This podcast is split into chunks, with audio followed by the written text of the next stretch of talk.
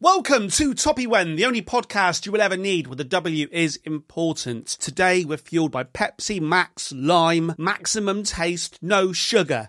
Pepsi, caveat, caveat, caveat. I just read a headline in The Guardian. I read headlines and I snapshot them on my phone because I think that might be an interesting topic for a future date, for an as yet unrecorded episode of Toppy Wen. This was back on the twenty-seventh of September. I saw a headline in The Guardian that said, "There's endless choice, but you're not listening. Fans quitting Spotify to save their love of music." Actually, I read a headline yesterday that said the biggest new thing on Netflix is a documentary or a drama about the rise of Spotify. So maybe there'll be a future episode about that too. But on this occasion, let's stick with this particular article. Former streaming service subscribers on why they have ditched mod cons for M P threes, C Ds and other D I Y music formats.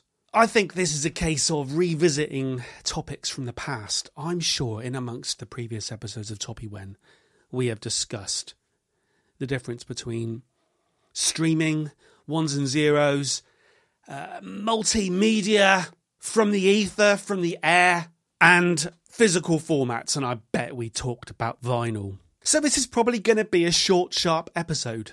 A tonic to your pint of gin. I've just come back from Spain and I went on a boat. And when you're in the middle of the sea, you don't have any signal. And before I left, I downloaded on Netflix to my phone two films, Looper and Arrival. And an episode of the Joe Rogan Experience featuring Rick Rubin. So when I was on the boat and I could put my headphones on, I didn't have the choice of any music or film or podcast that has ever existed. I only had Looper, Arrival and Rick Rubin. And because of that, I watched Looper and I watched Arrival, enjoyed them both, both great films in my humble opinion. I mean, Looper deals with time travel, which is always a difficult one if you want to pick holes in it. In fact, note to self, I think time travel in media should be something that Bill and I talk about in another, in a future episode of uh, Six of One and Bill of the Other. But yeah, Looper, Arrival, and quite an interesting discussion with Rick Rubin, uh, the Joe Rogan Experience. Rick Rubin, a producer who has created some of the greatest albums of all time, and yet has also, in my humble opinion, again, my, is my opinion that humble? I'm not sure it is. But he also has been responsible for some really bad production jobs. But an interesting conversation with Joe Rogan, not really about music, but about ways of existing, ways of being. So I watched Arrival, Looper, and listened to Rick Rubin talk. I had no other choice. Because I had no other choice, I pressed play on the only choice available. Now, I've spoken about this so much, but choice can be a negative. Choice is usually held up as the bastion of positivity. You have access to everything. You think I'm going to watch something, so you sit down in front of Netflix in your living room and you start the scroll. The endless scroll. Continue watching, recently watched, watch again, new content. Netflix is now chucking shorts at you. Have you seen this? It's all creeping up on us. Netflix is saying, oh, here's some comedy shorts, some short, sharp little bits of video for you. Scroll, scroll, scroll, flick, flick, flick with a thumb. Netflix has got millions of things to watch, but you know what? I don't want any of them. Let's try Disney.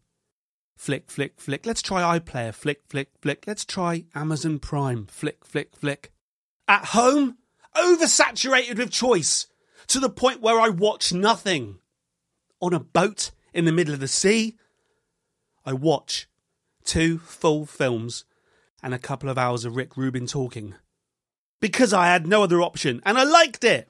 If I was in the living room now, am I going to watch Looper or Arrival? Probably not. On the high seas, I enjoy both films. Someone recently asked me, Mercurial number six, will you review or react to the latest King Gizzard and the Lizard Wizard album? And my reply was, I still haven't listened to Omnium Gatherum yet. That's a double album they released a few months ago. This is a band who are currently bragging about releasing three albums at the same time. King Gizzard and the Lizard Wizard have only been around a decade or so, and they've now released well over twenty albums. A band that impressed me so much I travelled to London to the Brixton Academy to watch them live. A band that already have a few classic albums. Nonagon Infinity, Polygon Dwanaland. A sack full of enjoyable albums.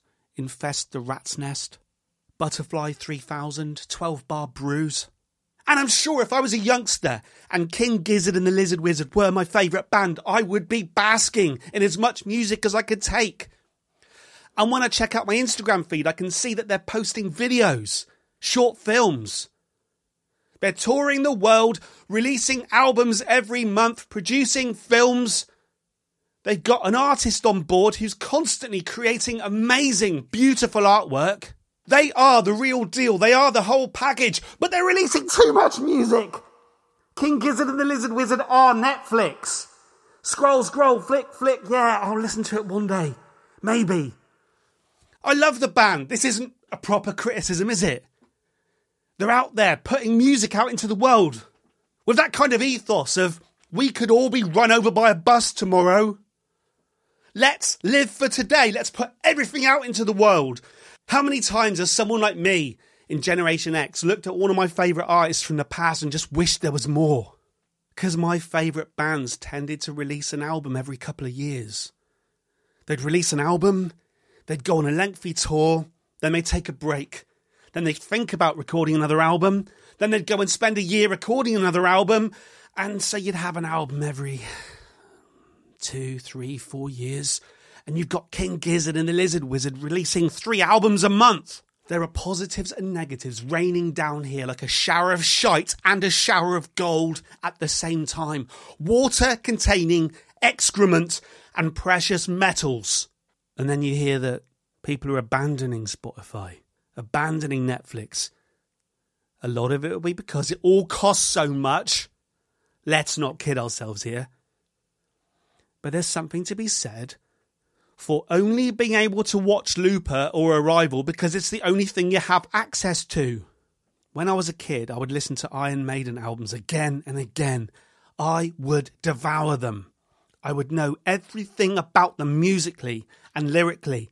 I would know every nuance, every stop, every start, every tom fill on the drums. I would listen to Live After Death, or Seventh Son of a Seventh Son, or Power Slave again and again and again. I had access to music. I could go to the music store, whether it's a big commercial one like Virgin or an independent one back in the day. I could flick through racks of what seemed like endless supplies of heavy metal, rock music, indie music.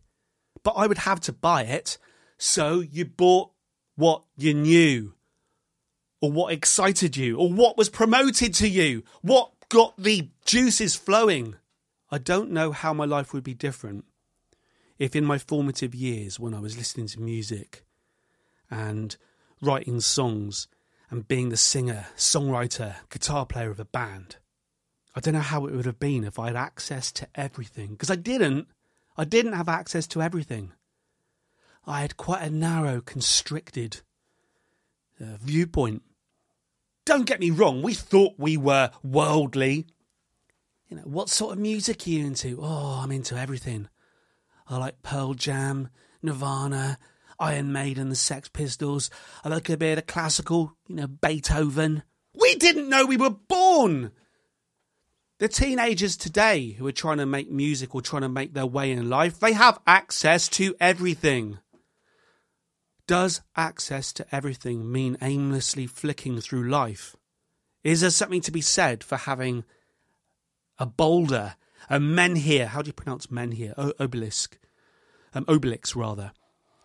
Uh, from the Asterix stories, o- Obelix. Used to carry menhirs, M E N H I R. I don't know how you pronounce them, menhirs, but imagine that, menhirs. Live After Death was a menhir. Power Slave was a menhir. What have you got today? Sand! The youth of today have got sand. They sit on a beach and every grain of sand is a different piece of multimedia. Every grain of sand is a different band or a different film. There's so much out there. A gust of wind blows a thousand million bands into your face.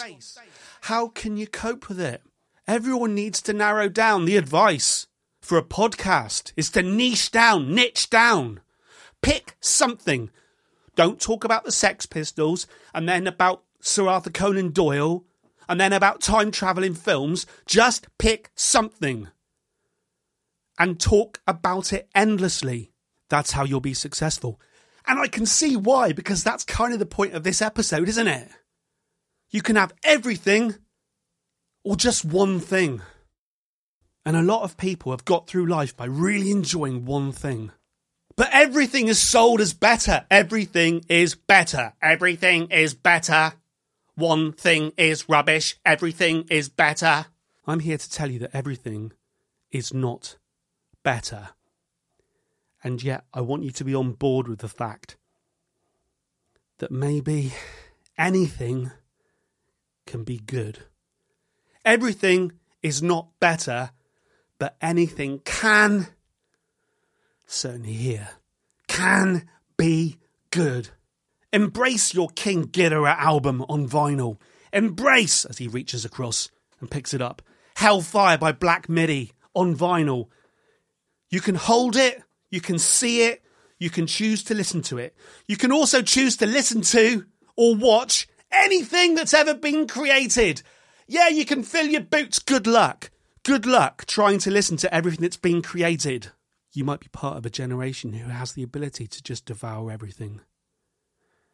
To listen to ten new bands a day. To never settle. To just keep moving on. Like the littlest hobo in the uh, T V show I used to watch in the seventies, eighties. There's a voice that keeps on calling me down the road. That's where I'll always be. Every stop I make, I make a new friend. Something, something, something, something, something, something, something.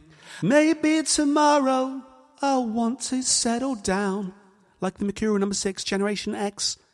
Until tomorrow, I'll just keep moving on. Like the current generation, grains of sand in your face. Grains of sand in your face. Grains of sand in your face. Let's call this episode Grains of Sand in Your Face. I don't think we've resolved anything at all. Until next time.